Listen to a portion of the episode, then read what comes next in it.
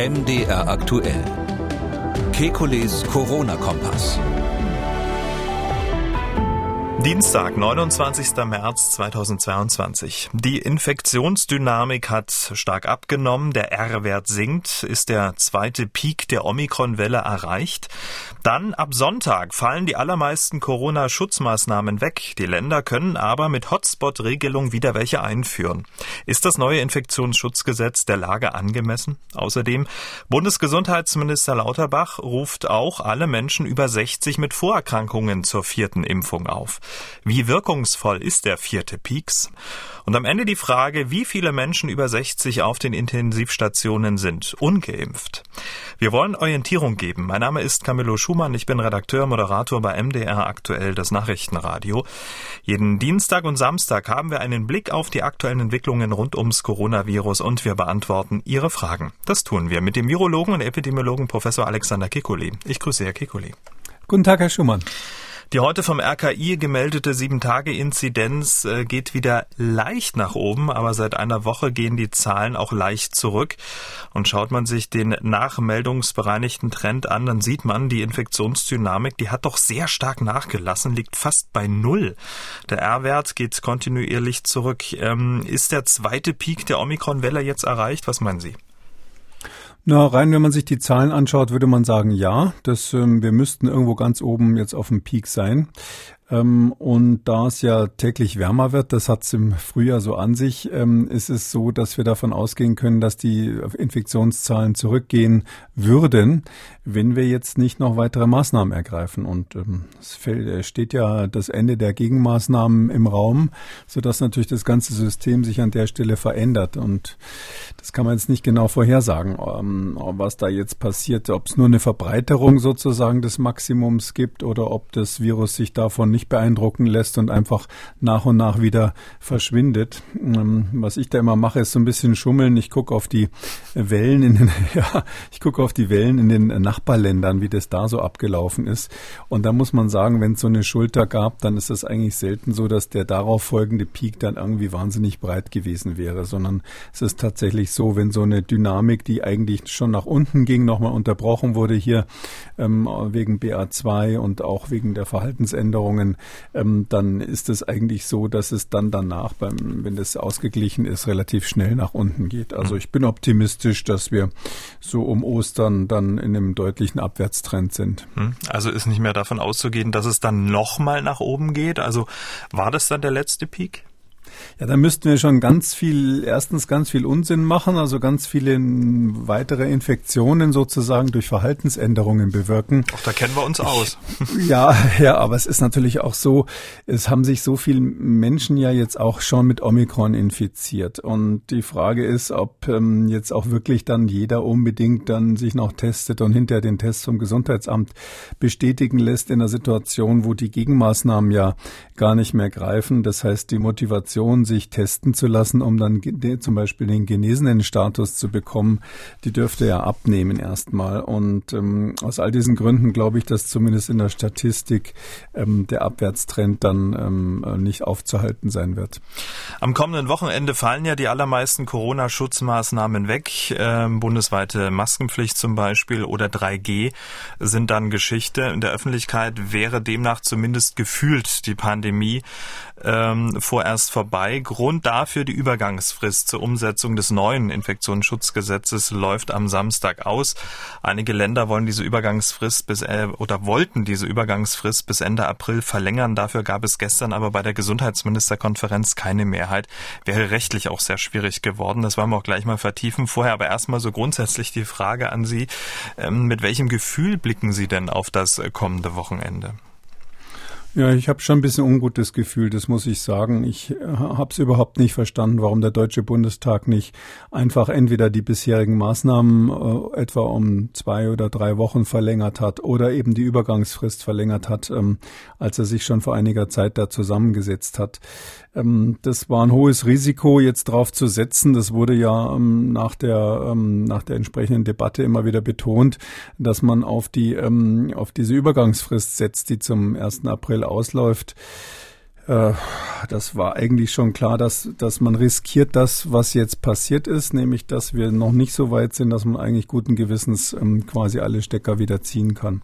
Ich hatte ja immer gesagt, wenn so ein Drittel des Maximums nach unten sich die Welle bewegt hat, ähm, dass man dann im grünen Bereich ist und aufmachen kann. Ähm, da sind wir noch nicht und ähm, das gilt natürlich nach wie vor. Hm, aber alle Maßnahmen, die ja jetzt noch gelten, können die Bundesländer ja nach dem 2. April selber dann beschließen. Ähm, dafür sieht das neue IFSG sogenannte Hotspot-Regelung vor. Der Landtag von Mecklenburg-Vorpommern zum Beispiel, der hat vorausschauend schon mal Nägel mit Köpfen gemacht und die Verlängerung der Maßnahmen auch beschlossen und das gesamte Bundesland zum Hotspot erklärt. Hamburg will da auch nachziehen.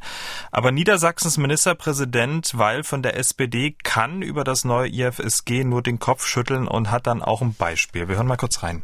Ich bleibe dabei. Unterm Strich ist das für mich eine Hotspot-Regelungsverhinderungsregelung. Ähm, und zwar deswegen, weil sie eine ganze Reihe von schwer nachzuweisen hohen Anforderungen miteinander kombiniert und dann obendrein auch noch ein sehr umständliches Verfahren vorsieht. Also wir müssen eine konkrete Gefahr nachweisen. Die Juristen wissen, konkrete Gefahren, da muss man schon einiges an Begründung liefern dass in einer Gebietskörperschaft entweder das Virus besonders pathogen ist, das können wir jetzt bei Omikron zum Beispiel derzeit nicht sagen, also besonders äh, gefährlich ist, äh, insbesondere für das Leben von Patienten, oder aber eine Überlastung des Gesundheitswesens droht, wobei man dann ja wahrscheinlich nicht nur schauen kann auf das Gesundheitswesen zum Beispiel, jetzt blicke ich mal auf den derzeitigen Spitzenreiter in der Grafschaft Bentheim, sondern dann wird man ja auch schauen müssen, welche Verlegungsmöglichkeiten bestehen. Und ähm, das Ganze äh, würde dann äh, darauf hinauslaufen, dass wir im Einzelnen diese ganzen Voraussetzungen nachweisen müssten. Und dann müsste der niedersächsische Landtag, ich bleibe jetzt wieder bei diesem Beispiel, eine spezielle Regelung treffen, welche Maßnahmen genau in der Grafschaft Bentheim aus seiner Sicht notwendig sind. Äh, es ist irgendwie nach wie vor für mich relativ schwer vorstellbar, dass der niedersächsische Landtag wegen einer Regelung für die Grafschaft Bentheim zu einer Sondersitzung zusammenkommt. Was sagen Sie denn dazu, wie Herr Weil das Ganze interpretiert für sich? Ja, also der Herr Weil hat einen kleinen Teil der vielen Probleme geschildert, die diese Methode, quasi die Hotspot-Regelung Hotspot jetzt zu missbrauchen, um ähm, quasi die nicht erfolgte Bundesregelung irgendwie auszugleichen, welche Probleme da auftreten. Also auch die, das, die andere Variante, die Sie genannt haben, äh, die da in Mecklenburg-Vorpommern gemacht wurde, dass man ganzes Land zum Hotspot erklärt, kurzerhand, das ist einfach Murks. Ja, das kann man nicht anders sagen. Die Regelung, so wie es jetzt äh, angewendet wird, das, das so, das ist unserer Demokratie nicht würdig, sage ich mal. Zumal es ja hier nicht so ein Fall ist, wo man irgendwelche Uraltgesetze hat, wo man halt versucht, auf aktuelle Ereignisse dann eine vernünftige Antwort zu finden, sondern das ist ja alles ganz frisch aus der Druckerpresse. Ähm, vielleicht kann ich äh, noch Folgendes vielleicht zur Erklärung, was, was der Hintergrund eigentlich dieser aktuellen gesetzlichen Regelung ist. Vielleicht weiß das ja nicht jeder auswendig. Es ist ja so, dass der, der Bundestag eben kürzlich ähm, gesagt hat, man kann auch nach Auslaufen der pandemischen Lage von nationaler Tragweite, wo das Auslaufen eben jetzt schon ähm, passiert ist. Äh, da kann man eben ähm, dann sagen, bestimmte Maßnahmen dürfen die Länder grundsätzlich beibehalten. Und die sind aber relativ stark be be begrenzt. Das ist in diesem berühmten 28a Infektionsschutzgesetz der Absatz 7. Und da steht eben drinnen dann, dass zum Beispiel FFP2-Masken und normaler Mundschutz ähm, in medizinischen Einrichtungen und Heimen zum Beispiel ähm, angeordnet werden darf, im öffentlichen Personalverkehr und in bestimmten anderen Heimen, etwa für äh, Asylbewerber und ich glaube auch bei den Justizvollzugsanstalten. Ähm. Äh, was auch der Fall ist, ist, dass nach wie vor natürlich im, im öffentlichen Fernverkehr, also in der Bahn und in Flugzeugen, da bleibt die Maskenpflicht, weil das ist Bundessache. Das müsste dann der Bundestag beenden. Ähm, und dann gibt es noch die Tests, die weiterhin grundsätzlich angeordnet werden können in bestimmten Einrichtungen, zum Beispiel Krankenhäuser, Pflegeheime, Schulen, Kitas. Ähm, das ist ja soweit alles vernünftig, sage ich mal. Das ist das, äh, der kleine Verbandskasten, der sozusagen erhalten ist. Und dann hat man aber eben gesagt, wenn diese konkrete Gefahr ist, darf man darüber hinaus, abgesehen von dem, was das Land sozusagen allgemein für sich beschließen darf, für bestimmte äh, äh Gebietskörperschaften, wie es eben so schön heißt, ähm, da, darüber hinaus ausgehende Maßnahmen, äh, zum Beispiel die Maskenpflicht beim Einkaufen und so weiter beschließen. Da sag ich jetzt mal, ohne dass man groß Jurist sein muss. Also wenn der Absatz 7 hier sagt, das ist das, was ihr fürs ganze Land generell beschließen dürft, und der Absatz 8 sagt, das dürft ihr für bestimmte Gebietskörperschaften eures Landes beschließen, äh, falls dort die Inzidenz besonders hoch ist. Hm. und eben diese Gefahr besteht für die Überlastung der Krankenhäuser dann kann doch keiner im Ernst glauben, dass der Gesetzgeber gemeint hat, dass diese Gebietskörperschaft auch das ganze Land sein könnte. Also juristisch sind ja Gebietskörperschaften der Bund die Länder und die Kommunen. Und bei den Kommunen gibt es ja wieder Gemeinden und Gemeindeverbände. Aber dass das Land sozusagen diese Sonderregelung da in dem äh, zieht quasi fürs ganze Land, ich glaube, da stellt jedem ähm, Verwaltungsrechtler die Haare auf. Und das ist ähm, auch, wenn man die, äh, wenn man die Gesetzesbegründung, die wird in so einem Fall immer rausgezogen von den Juristen, die ist ja auch noch ganz frisch aus der Druckerpresse. Da steht eben da in der Begründung, dass eben durch diesen Absatz 8, den ich gerade zitiert habe, in so einem Fall, wo ein, in einem Teil des Landes besonders viele Fälle auftreten, dass man da eben auf diese besondere Situation in den betroffenen Gebietskörperschaften reagieren kann. Und auch aus dieser Begründung kann man nur rauslesen, das ist eine Spezialregelung für Teile des Landes und nicht für das ganze Bundesland. Das heißt, ich bin ziemlich sicher, ähm, dass das gekippt wird und ich finde das unmöglich, dass die Parlamente hier quasi zur Rechtsbeugung genötigt werden. Das sind deutliche Worte von Ihnen, ähm, aber nichtsdestotrotz, der Landtag von ähm, Mecklenburg-Vorpommern hat das getan und offenbar hat Stefan Weil, SPD-Parteikollege von Bundesgesundheitsminister Karl Lauterbach, ähm, das neue IFSG nie richtig verstanden. Zu diesem Schluss könnte man ja kommen, wenn man Karl Lauterbach zuhört, wie er die Hotspot-Regelung ähm, gestern nach der Gesundheitsministerkonferenz ähm, nochmal erklärt hat. Wir hören mal kurz rein. Wenn es in einer Gebietskörperschaft, Bundesland, Region, Stadt, wenn es eine drohende Überlastung des Gesundheitsversorgung gibt, gemessen zum Beispiel an der Notfallversorgung, die möglich ist, an der Absage von planbaren Eingriffen, an der Verlegung von Patienten oder an der Unterschreitung von Pflegeuntergrenzen. Wenn es eine solche drohende Überlastung gibt, dann kann man dieses Gesetz und sollte man dieses Gesetz nutzen. Somit zwei wichtige Missverständnisse müssen hier beachtet werden.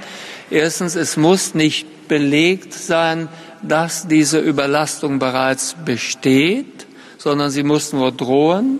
Und zum Zweiten, es geht hier auch nicht darum, dass also hier einzelne Kriterien immer erfüllt sein müssen oder diese vier Kriterien, die ich genannt habe, sondern sie wirken nur illustrativ, wie man so etwas begründen kann. Somit haben wir aus meiner Sicht ein gutes Gesetz, was zu wenig genutzt wird, weil die Länder ein Gesetz verlangen, für welches rechtlich keine Grundlage besteht.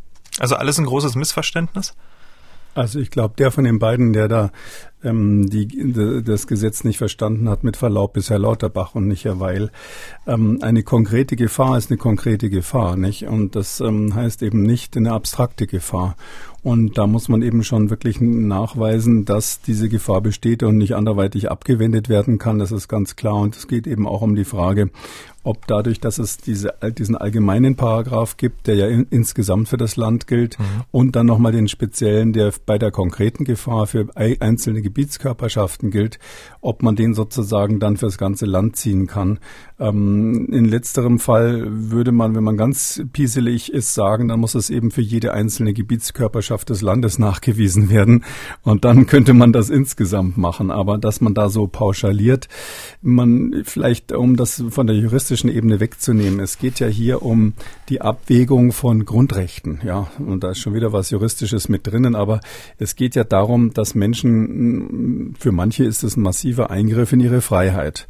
Und dem muss eben ein wirklich knallhartes ähm, staatliches Interesse gegenüberstehen, also sozusagen ein Interesse der demokratisch legitimierten Politik oder auch der Mehrheit. Ähm, Und ähm, das machen die äh, Verwaltungsrichter natürlich ganz genau, solche Sachen. Und wenn man da irgendwie, ähm, wie, wie Herr Lauterbach ja quasi schon fast die Gebrauchsanweisung gerade gegeben hat, so ein bisschen schwadroniert und sagt, na ja, ich befürchte da eine irgendwie geartete Gefahr und es könnte ja mal sein, dass. Also damit kommt man bei so trockenen Verwaltungsleuten nicht durch, kann ich nur sagen. Was ich mich aber frage, wie diese drohende Gefahr verifiziert werden soll. Also wir wissen ja, dass es Modellierer beim RKI gibt, die aber sozusagen die Gesamtinfektionsdynamik ähm, im Blick äh, haben, ähm, aber nicht äh, für jedes einzelne Bundesland. Also wie konkret soll man das denn machen? Also umrechnen, um dann einen Notfallplan gegebenenfalls dann auch den Landtag zu unterrichten. So, das sollten wir jetzt mal tun. Na, der Landtag kann natürlich viel machen und das ist ja so, das hat man jetzt in Mecklenburg-Vorpommern gesehen, das ist natürlich politisch und ob die da alle ein offenes Taschenmesser in der Hose hatten oder die geballte Faust oder ähnliches zu dem Zeitpunkt, das weiß ich nicht. Ja, es konnte ja keiner aufstehen und ähm, den Minister hinterher ohrfeigen, wie man das bei Oscarverleihungen mal so spontan machen kann. Es ist so, äh, die machen das halt, weil sie keine andere Möglichkeit haben und äh, da machen sie dann eine gute Miene zu bösem Spiel und ich glaube ganz ehrlich gesagt auch, man hat ja Herrn Lauterbach nur wirklich sehr intensiv in dieser Pandemie schon persönlich äh, in diesen ganzen Talkshow-Auftritten ähm, kennenlernen dürfen. Ich kann mir nicht vorstellen, dass er das wirklich so toll findet, wie er es jetzt gerade in dem O-Ton beschrieben hat. Aber es ist unterm Strich ist es einfach so, ähm, der, der Landtag kann es beschließen. Die Frage ist nur, was sagen dann die Gerichte dazu, wenn jemand dagegen vorgehen sollte? Und ähm, da ist konkrete Gefahr eben ähm, von, das muss man schon im Einzelfall prüfen. Da gibt es keine allgemeine ähm, Formel sozusagen, dass man sagt, die Modellierer müssen das und das beweisen. Ähm, also das ist so ein Begriff, wenn man jetzt zum Beispiel ähm, äh, sagt, also die Polizei darf ja Wohnungsdurchsuchungen machen. Das ist auch ein öffentlich-rechtlicher Bereich. Und normalerweise brauchen sie für eine Wohnungsdurchsuchung einen Gerichtsbeschluss. Und dann gibt's aber eben die konkrete Gefahr, dass ähm, dadurch irgendwas ähm, verdunkelt wird, also dass der Verdächtige verduftet oder ähm, die Drogen im Klo landen, bevor sie dann den Gerichtsbeschluss haben und ähnliches. Und dann dürfen sie bei dieser konkreten Gefahr, dürfen sie tätig werden ohne Gerichtsbeschluss. Das müssen die dann aber, wenn dann hinterher, das ist dann der Regelfall, natürlich die Anwälte ähm, dazu Gericht gehen dagegen, dann müssen sie sehr genau begründen. Da müssen sie sagen, okay, ich habe da gesehen, wie der da ein Kilogramm Haschisch dabei hatte hinter dieser Tür verschwunden ist. Ähm, das war offensichtlich in der Absicht, uns abzuhängen und deshalb war es naheliegend für uns, dass er jetzt als nächstes das kleinschneidet und ins Klo rein äh, gibt. Und deshalb war die konkrete Gefahr, dass die Beweismittel verschwinden. Und da würde dann wahrscheinlich der Richter nicken und sagen, kann ich nachvollziehen. Ähm, so auf dem Niveau geht es aber dann. Und ähm, da sehe ich überhaupt nicht, und das werden ja dann am Schluss auch Sachverständige sein, so wie ich oder wie andere Kollegen von mir, ähm, warum jetzt zum Beispiel, wenn man in einem Landkreis, um jetzt das Beispiel von Herrn Walder nochmal zu nehmen, wenn man in einem Landkreis jetzt ähm, ähm, eine Überlastung hat, nehmen wir mal an, das wäre wirklich so, ja, klar kann man den Landrat überreden, irgendwie zu erklären, dass sein Kreiskrankenhaus überlastet ist, das, das kriegt man ja irgendwie hin, aber dann fragen die Richter natürlich, wie ist es denn, wir haben das Kleeblattprinzip, ihr könnt ja die Intensivpatienten dann woanders hinbringen, wie sieht's denn insgesamt aus, ist denn, ist denn zum Beispiel jetzt das, äh, der Pflegeschlüssel, den Herr Lauterbach da so als weitere Gebrauchsanweisung in den Raum gestellt hat, ist der denn wirklich, ist, ist die, der Pflegenotstand zum Beispiel tatsächlich auf die Corona-Lage zurückzuführen? Oder ist es so, dass das was mit der allgemeinen äh, Situation an den Krankenhäusern zu tun hat? Also all diese Dinge, die kommen dann wirklich detailliert auf den Tisch. Und da würde ich jetzt mal sagen, viel Spaß äh, dabei, das dann ähm, zu verteidigen bei Gericht, weil, weil das ist ja schon richtig, dass wir eine Gewaltenteilung haben in Deutschland und dass die Gerichte einfach mit einer massiven, sage ich mal, sehr starken Nüchternheit an diese Dinge rangehen sollen. Und ähm, als jemand, der ja selber Beamter ist, kann ich Ihnen sagen, Verwaltungsrichter gelten als besonders nüchtern. Also die kann man mit so allgemeinem Gerede nicht beeindrucken. Unterm Strich ist denn das neue Infektionsschutzgesetz der Lage angemessen? Ich meine, wir haben jetzt seit Tagen reden wir darüber, ähm, wie Kritik der Länder, jetzt gibt's doch keine Fristverlängerung, ab Sonntag geht's nun los, unklare Rechtslage offenbar, wie gerade herausgearbeitet. Also ist das der Lage angemessen? Also so wie das Gesetz jetzt ist für die jetzige Lage, ist es einfach Murks, anders kann man es nicht sagen. Ähm, man muss natürlich auf der anderen Seite auch überlegen, wie groß ist der Schaden, der dadurch mhm. entsteht. Und ähm, ich sehe letztlich, wenn man jetzt so mitten in der ähm, höchsten Phase, also ein, eins der mitten im Plateau quasi, Allzeithoch dieser Infektionszahlen, ähm, alle Gegenmaßnahmen oder die meisten Gegenmaßnahmen kippt, ähm, da sehe ich jetzt zwei, zwei Gefahren, die, die gar nicht so auf die Krankenhausüberlastung abstellen, weil ich sehe keine, ich sehe das auch übrigens gar nicht, dass die Krankenhäuser jetzt wegen Omikron überlastet werden. Das wäre ja gar nicht typisch. Haben wir noch nie gesehen, äh, irgendwo in Deutschland, dass wegen Omikrons zu einer Überlastung kam der Intensivstation. Aber hier sind es ähm, ja die äh, Mitarbeitenden, die dann ausfallen und ja, die Normalstation volllaufen. Ne? Hm. Genau, und das ist genau der Punkt. Wir haben das Problem, dass wir ähm, ähm, äh, dass wir Ausfälle haben in der Infrastruktur durch die Krankheitswelle letztlich. Und das ist ja nicht nur, betrifft nicht nur die Krankenhäuser, das betrifft eben die Isolierungen und die Quarantänen, die ich deshalb während dieser Welle eigentlich nicht für sinnvoll halte, weil die das Problem verschärfen. Und wir haben zweitens aber noch einen anderen Aspekt und das ist der, dass der Staat natürlich noch eine Minimalanforderung hat, ähm, auch Menschen mit Risiko zu schützen. Wir wissen ja, dass auch jemand, der komplett geimpft ist und geboostert ist, trotzdem trotzdem sich infizieren kann, insbesondere wenn er äh, gravierende Vorerkrankungen hat und dann schwerst krank werden kann, sogar mit Omikron. Das ist zwar selten, aber kommt eben vor. Und die Frage ist halt, wenn so jemand in den Supermarkt zum Einkaufen geht, in einer Phase, wo jetzt massiver Infektionsdruck ist, muss der Staat solche Menschen nicht schützen. Und mhm. da meine ich persönlich, das ist eine politische Frage, aber ich, ich meine halt ja, wenn so ein massiver Infektionsdruck ist, dann kann man nicht alle Schutzmaßnahmen abbauen und sagen, selber schuld, wenn wenn du deine FFP-Maske nicht richtig aufhattest, sondern da muss der Staat einen gewissen Basisschutz für die Bevölkerung herstellen. So ähnlich wie bei den Schulen. Es ist ja bekannt, dass ich wirklich der Überzeugung bin, dass in Omikron zumindest bei den Kindern in, in aller Regel keine irgendwie erheblichen Krankheitsverläufe macht.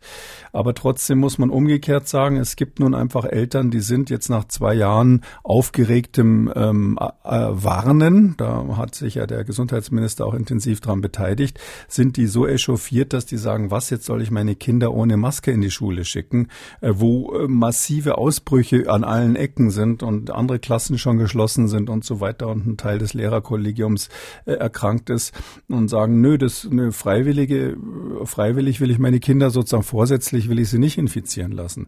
Dann muss man sagen, da kann der Staat nicht sagen, du musst jetzt aber, sondern dann muss man sagen, okay, das muss man respektieren und weil es eine Schulpflicht gibt, muss man man eben auch da ähm, gewisse Maßnahmen weiterhin parat haben, wenn die, wenn der Infektionsdruck so hoch ist. Und aus den Gründen sehe ich das so, dass es der falsche Zeitpunkt ist, jetzt alles locker zu machen.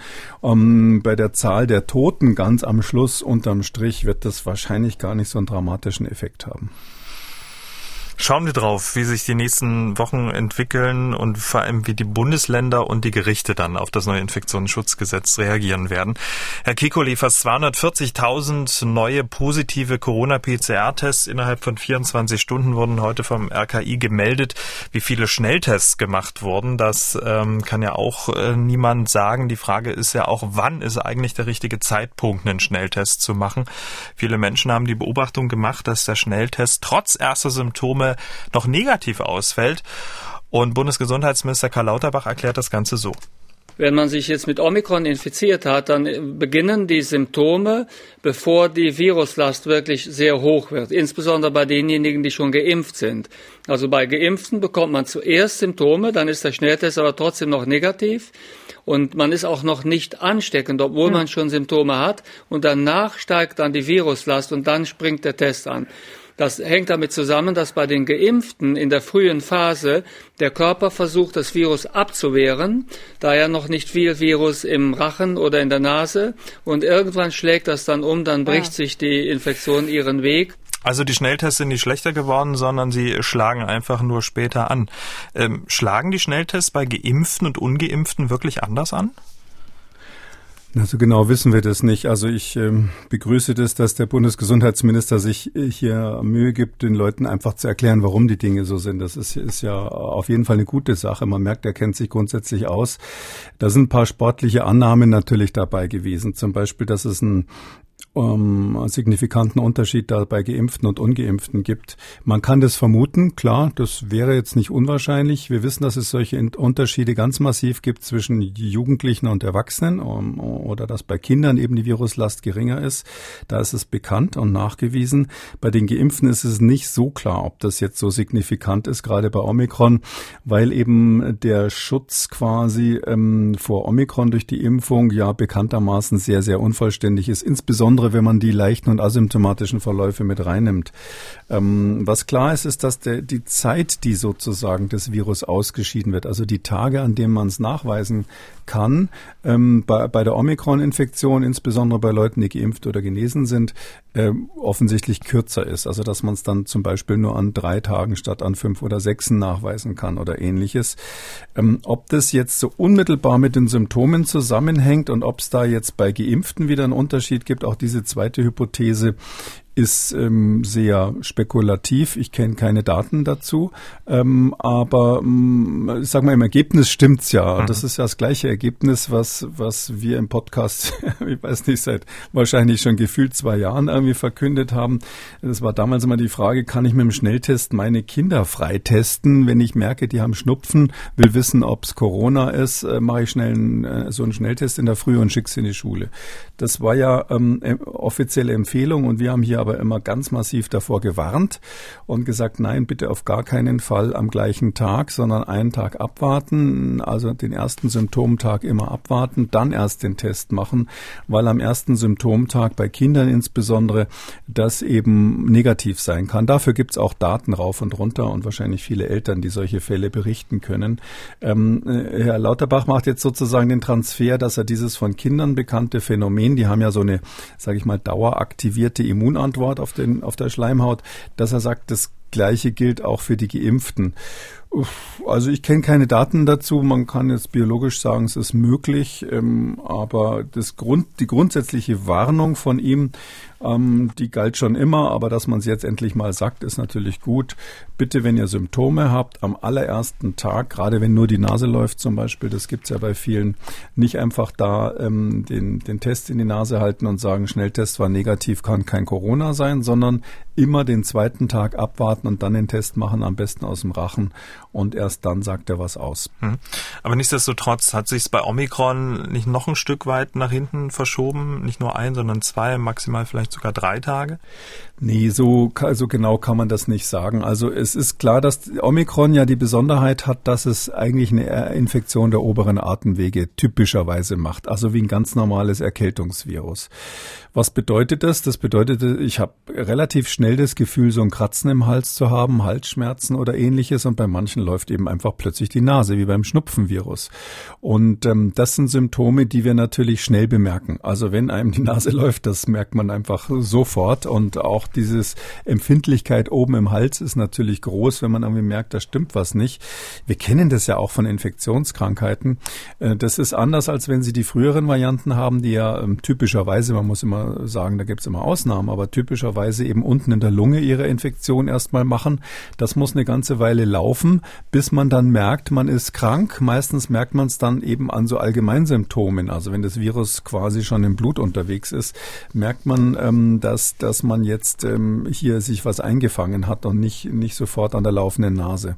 Oh, so dass man schon vermuten kann, dass die Omikron-Infektion einfach schneller wahrgenommen wird von den Menschen. Und dann ist natürlich der Effekt, dass wir Hinweise darauf haben, die aber auch noch nicht so ganz klar bestätigt sind, dass man das Omikron eben besser im Rachen nachweisen kann. Äh, viele Tests sind einfach aus Praktikabilitätsgründen als Nasenbohrertests jetzt zugelassen und die, die Leute machen das natürlich dann auch so, so dass auch das eine Erklärung sein könnte, warum eben bei Omikron man da häufiger am Anfang, wenn die Viruslast noch gering ist, ähm, falsch negative Tests hat.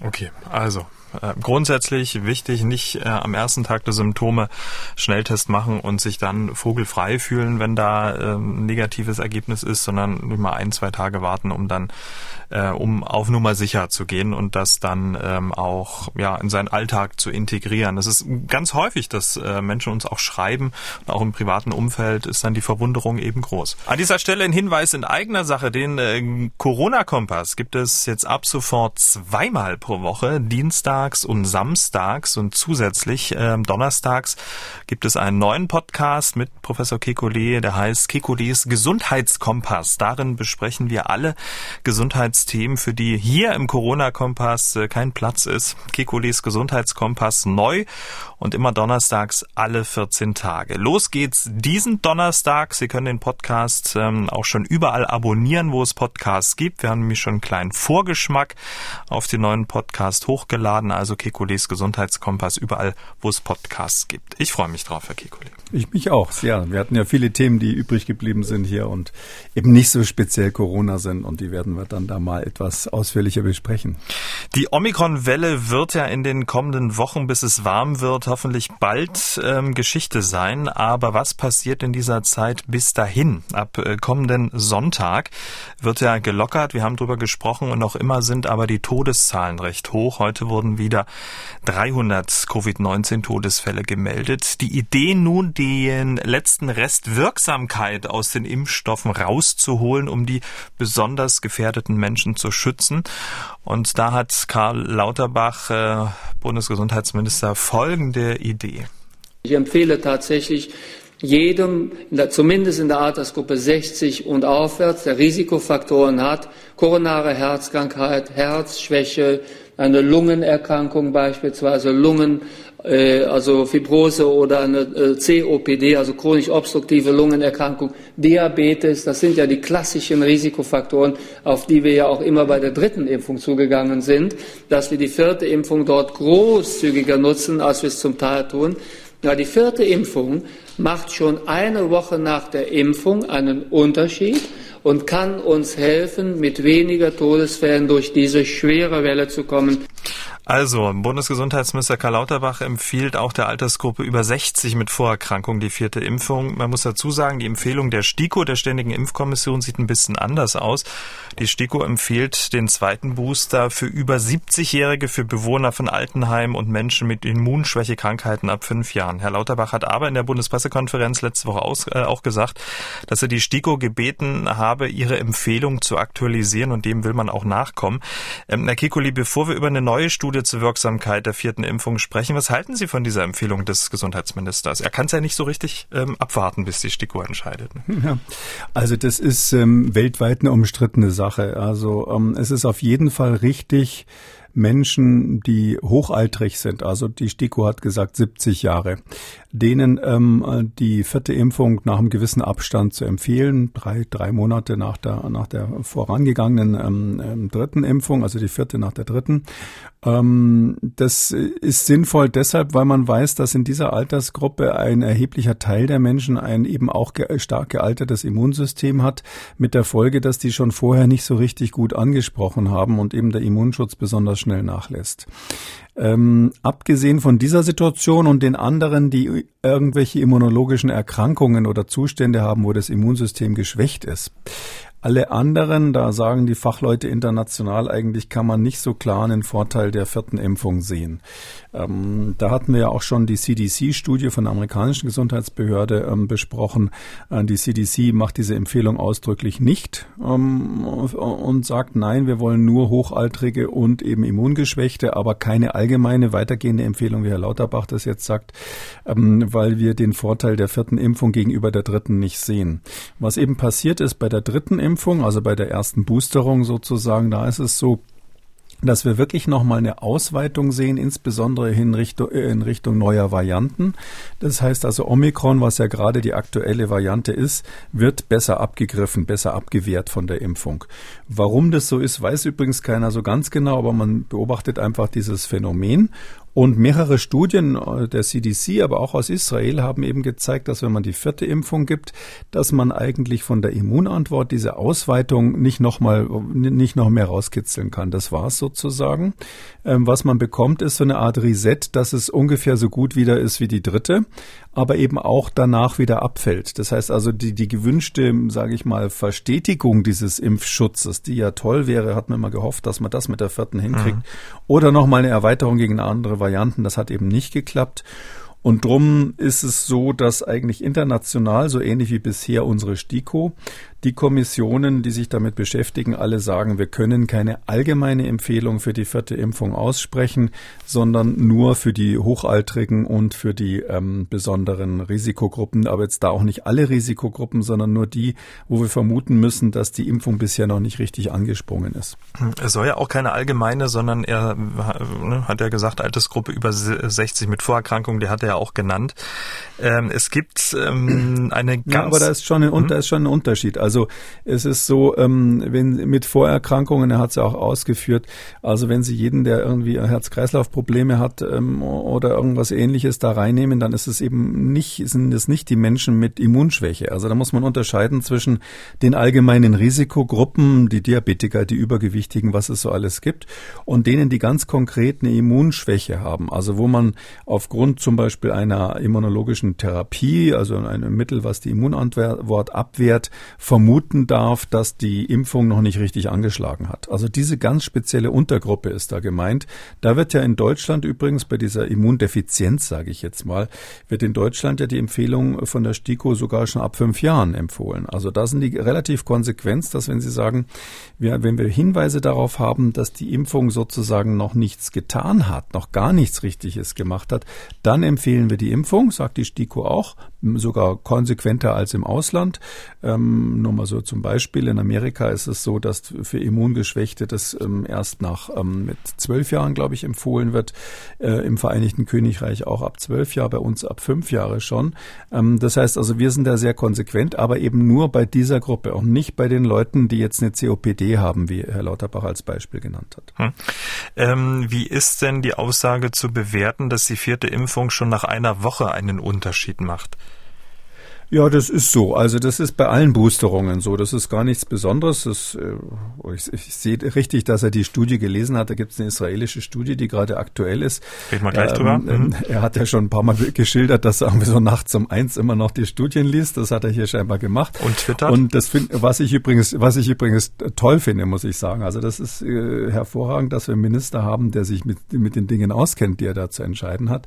Ähm, und ähm, das ist aber eigentlich normal, sondern wenn Sie eine äh, wenn Sie eine normale Impfung haben, also die, die, wir haben ja auch über die Zulassungsstudien gesprochen, wo es um die Grundimmunisierung ging, da wartet man immer 14 Tage nach der zweiten Dosis und sagt erst danach gilt's, weil es könnte sich ja vorher schon mal jemand infiziert haben und das würde ja dann die Zahlen so ein bisschen kaputt machen, wenn die, die vorher, bevor sie überhaupt schon Immunschutz hatten, äh, die da positiv wurden, wenn man die quasi als, als Impfdurchbrüche werten würde. Drum sagt man, es gilt bei der normalen Grundimmunisierung zwei Wochen nach der zweiten Impfung. Und eben beim Boostern wissen wir, dass es schneller geht, weil das Immunsystem ist ja schon vorbereitet. Das ist quasi nur eine Reaktivierung, ähm, so, so ein, so ein Hallo-Wachruf fürs Immunsystem, dass es sich nochmal an diese, dieses Virus besser erinnern kann. Und da reicht eben eine Woche Abstand. Das ist ähm, überhaupt nichts Besonderes. Das galt für die dritte Impfung, das gilt für die vierte Impfung.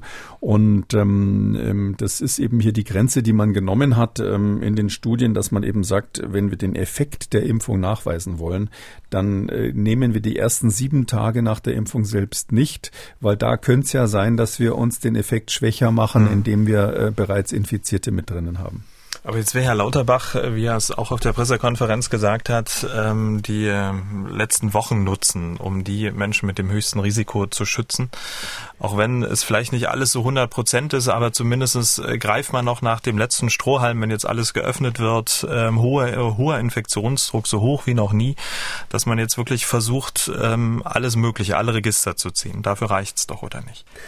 Ja, das ist eine politische Entscheidung. Also ich kann nur sagen, also die gleiche Diskussion wird ja zum Beispiel in den USA geführt. Gerade aktuell ist es so, dass ähm, BioNTech und Moderna, da haben wir auch schon mal drüber gesprochen, die haben ja Anträge eingereicht auf Zulassung für die vierte Impfung. In Amerika ist das anders als bei uns. Also da ist man sehr streng. Da sagt man, für die vierte Impfung braucht man eine eigene Zulassung. Das geht nicht einfach so, dass man das mal so macht.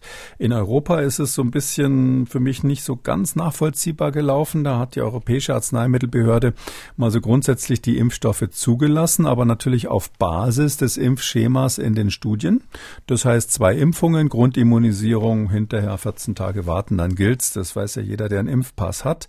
Und dann haben aber ähm, das Paul-Ehrlich-Institut und verschiedene andere europäische nationale Einrichtungen gesagt, ja, und diese, diese, diese ähm, Zulassung, die gilt unserer Meinung nach jetzt auch für die Boosterungen.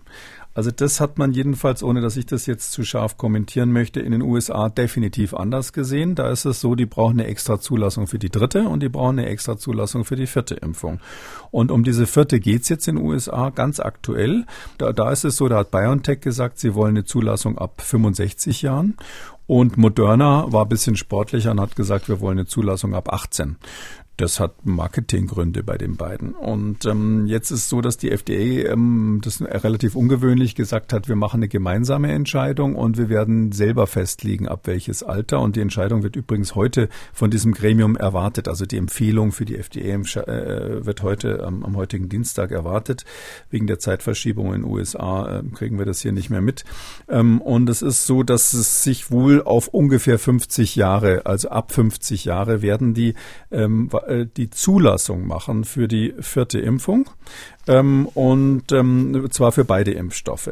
Ähm, warum haben die diese 50 Jahre genommen? Und das äh, führt so ein bisschen darauf, was wir in Deutschland äh, überlegen sollten.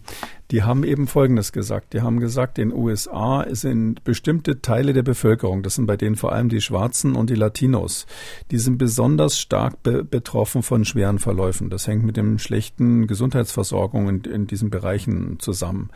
Und die wollen sie nicht ähm, benachteiligen. Und da ist es eben so, dass mal so grob gesagt ein 50-jähriger Schwarzer in den USA eine viel höhere Chance hat, an Covid zu sterben als ein 50-jähriger Weißer, weil der nicht die Therapie abkriegt wie der andere, typischerweise. Und deshalb wollten die, um diese Benachteiligung zu vermeiden, eben diese Altersgrenze bewusst relativ weit runtersetzen. Das war der eine Grund dort. Und der andere ist, dass bei denen die Omikron-Welle ja, also insbesondere die BA2-Welle ja erst im Laufen, im, im, im Anfangen ist gerade. Dass die stehen in großen Teilen der USA an Beginn dieser Welle, schauen ähm, quasi schockiert nach Europa, was da gerade passiert ist und vermuten, dass das Gleiche jetzt in USA auch passieren wird, trotz der saisonalen Effekte im Sommer, die die natürlich auch haben. Und deshalb bereiten die sich dort auf eine Welle vor und wollen vorher noch was tun. Also da ähm, ist die Zulassung deshalb relativ sicher. Das wird heute wahrscheinlich positiv entschieden und wahrscheinlich wird ungefähr 50 Jahre, vielleicht 55 oder so, die Untergrenze für die vierte Impfung bei der Zulassung sein. Aber Achtung, jetzt kommt's. Die Zulassung ist ja in Europa sowieso schon passiert durch die EMA, weil man das halt so interpretiert hat. Hier geht's ja um die Empfehlung. Soll sozusagen mhm. es empfohlen werden für alle oder ab welcher Altersgruppe? Und da sagt die CDC, die da wiederum zuständig ist, die Gesundheitsbehörde der USA, nein, wir sprechen keine allgemeine Empfehlung ab aus. Also die haben sich jetzt schon festgelegt, ihr könnt es zulassen, aber wir werden das nicht in dieser Weise empfehlen, weil wir eben aufgrund unserer Daten, die hatte ich vorhin schon mal gesagt, ähm, nicht sehen, dass das ein großer Vorteil ist, der hier drin ist. Auch in, auch in Kenntnis der neuesten Studien aus Israel, die, äh, die ähm, Herr Lauterbach so im Auge hat, so dass man sagen muss, die Fachleute sind sich bei der Empfehlung ähm, uneinig. In, Im Vereinigten Königreich gibt es auch eine Zulassung, aber keine Empfehlung in dieser Richtung, so dass ich jetzt ähm, unterm Strich, das war jetzt eine lange Rede, aber ich finde unterm Strich ist es doch so, in so einer komplexen Gemengelage, wo die Fachleute sich echt den Kopf zerbrechen und die ständige Impfkommission wahrscheinlich auch darüber brütet, ähm, als Minister jetzt vorzupreschen, weiß ich nicht. Der, ich verstehe natürlich den Impuls. Sie haben es ja auch richtig gesagt. Er will noch ein paar Menschen retten. Aber ob das jetzt so, ob man wissenschaftliche Entscheidungen so abkürzen sollte per Bundespressekonferenz, da bin ich mir jetzt nicht so sicher. Gut, aber da kennt sich die STIKO ja jetzt auch, äh, auch aus, hat ja eine gewisse Erfahrung äh, unter Druck, ähm, neue, neue, neue Studien bewerten zu müssen. Und möglicherweise kommt ja auch im Verlauf des heutigen Tages auch noch die angepasste Empfehlung für die vierte Impfung. Aber zum Zeitpunkt der Aufzeichnung des Podcasts gab es die noch nicht. Reden wir jetzt über diese neue Studie aus Israel zur Wirksamkeit der vierten Impfung. Man muss sagen, es ist ein Preprint, also noch nicht begutachtete wissenschaftliche Arbeit. Ausgewertet wurden Daten von Menschen im Alter zwischen 60 und 100 Jahren. Verglichen wurden diejenigen, die zwei Booster erhalten haben, mit denen, die nur einen Booster äh, bekamen in Bezug auf die Sterblichkeit. Auf den ersten Blick könnte man sagen, wenn man sich diese Studie anschaut, die vierte Impfung reduziert die Todesfälle sehr deutlich. Schaut man genauer hin, dann ist die Risikoreduktion aber marginal. Aber mal der Reihe nach. Wie sind die Studienautoren vorgegangen? Ja, das ist wieder dieses Klalit, dieser größte Gesundheitsversorger in Israel. Dort gibt es ja vier Gesundheitsversorger, die, wo praktisch jeder Israeli äh, versichert ist. Klalit hat, glaube ich, über 50 Prozent der Bevölkerung ähm, in Israel und die haben dann eben dann auch die entsprechenden, äh, sage ich mal, Zahlen in ihren Studien. Es ist eine Beobachtungsstudie, also man hat keine echte, kein echtes Experiment gemacht, ähm, sondern einfach mal geguckt, wie sind denn so die Meldungen, die bei uns beim Versicherer so auflaufen. Ungefähr 460.000 Personen waren das, die also in, die, in, diesem Alter von 60 bis 100 Jahren in Frage kamen für die vierte Impfung und ein Teil haben es eben gemacht und ein Teil hat es nicht gemacht. 58 Prozent, etwas über die Hälfte, haben es gemacht, um ganz konkret zu sein. Das ist schon eine relativ große Zahl und da haben sie eben sieben Tage abgewartet und das Ergebnis dann verglichen mit denen, die nur drei Impfungen hatten. Ähm, Sie haben schon gesagt, das Ergebnis klingt auf, auf Anhieb erstmal ziemlich eindeutig. In der einen Gruppe ähm, waren es 92 Tote und in der anderen äh, Gruppe waren es 232 Tote. Also da sind also deutlich mehr Menschen gestorben in der Gruppe, die also nur drei Impfungen hatte im Vergleich zu denen, die vier Impfungen hatte. Und das macht jetzt, wenn man das dann runterrechnet, ähm, das Risiko sozusagen rechnet und die ganzen Störfaktoren, die man da rausnehmen kann, wie, wie Alter, Geschlecht, ähm, soziale Zugehörigkeit und was es so alles gibt, dann kommt man auf eine Risikoreduktion von 78 Prozent. Das klingt schon mal super. Also 78 Prozent Prozent weniger ähm, ähm, ähm, quasi Menschen sterben, wenn sie viermal geimpft sind im Vergleich zu denen, die dreimal geimpft sind. Ähm, ja, und jetzt äh, erstens muss man es vergleichen mit dem ersten Booster. Bei dem ersten Booster war die Zahl 90 Prozent. Also der Effekt ist schon mal nicht mehr so deutlich wie bei dem ersten Booster. Aber was viel interessanter ist, Sie haben schon angedeutet, ist, wenn man jetzt hier was macht, was ganz gemein ist, äh, man muss nämlich mal das relative Risiko und das absolute Risiko vergleichen. Ähm, was heißt das? Das, das relative Risiko haben wir gerade gesagt. Also wenn man sich viermal impfen lässt, ist man in dieser relativ hohen Altersgruppe um 78 Prozent weniger gefährdet dran zu sterben. Das klingt ja erstmal sehr überzeugend. Aber ich hatte ja vorhin schon mal die absoluten Zahlen genannt. Also 232 Tote, 92 Tote in den zwei Gruppen.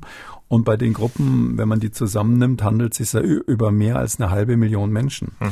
Das heißt, überhaupt das Risiko, und da ist nämlich das absolute Risiko, an ähm, der Erkrankung zu sterben, ist in dieser Studie 0,06 Prozent gewesen. Oder andersrum gesagt, wir wissen es ja schon, Omikron ist fast nie tödlich.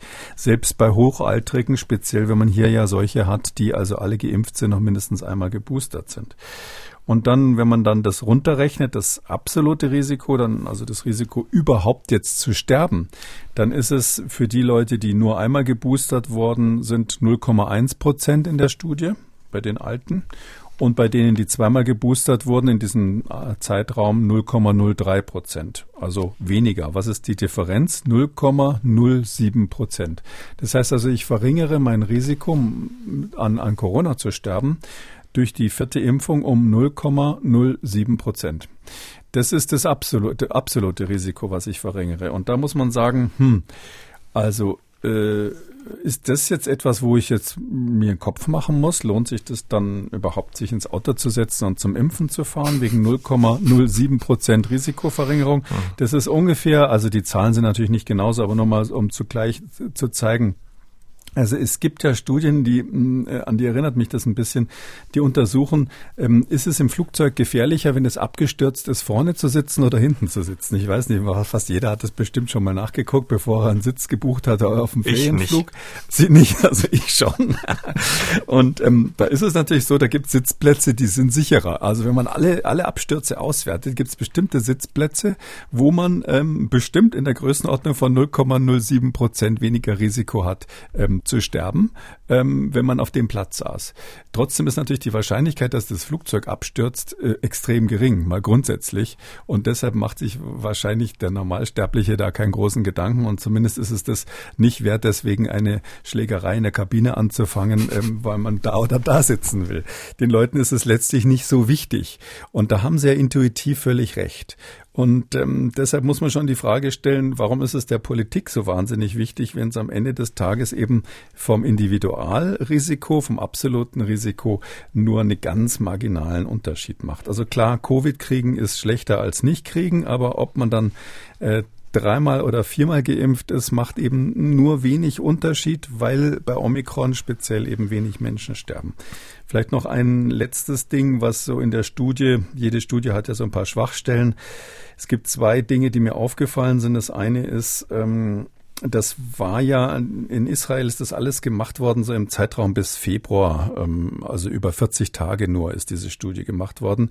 Und da war am Anfang noch nicht komplett Omikron, sondern die ist erst im Lauf dieser Zeit ist Omikron ähm, zu 100, fast 100 Prozent der Fälle angewachsen in Israel. Am Anfang gab es noch viele Delta-Fälle. Und es ist nicht ausgerechnet worden in der Studie, welcher Anteil eigentlich am Anfang an Delta gestorben ist. Also es könnte sein, dass von den Toten, die da gezählt wurde, wiederum ein erheblicher Anteil Delta-Tote waren. Und da wäre es ja dann klar, dass die Impfung natürlich besser wirkt, weil die ja ähm, gegen Delta noch wesentlich besser gewirkt hat als mhm. gegen Omikron.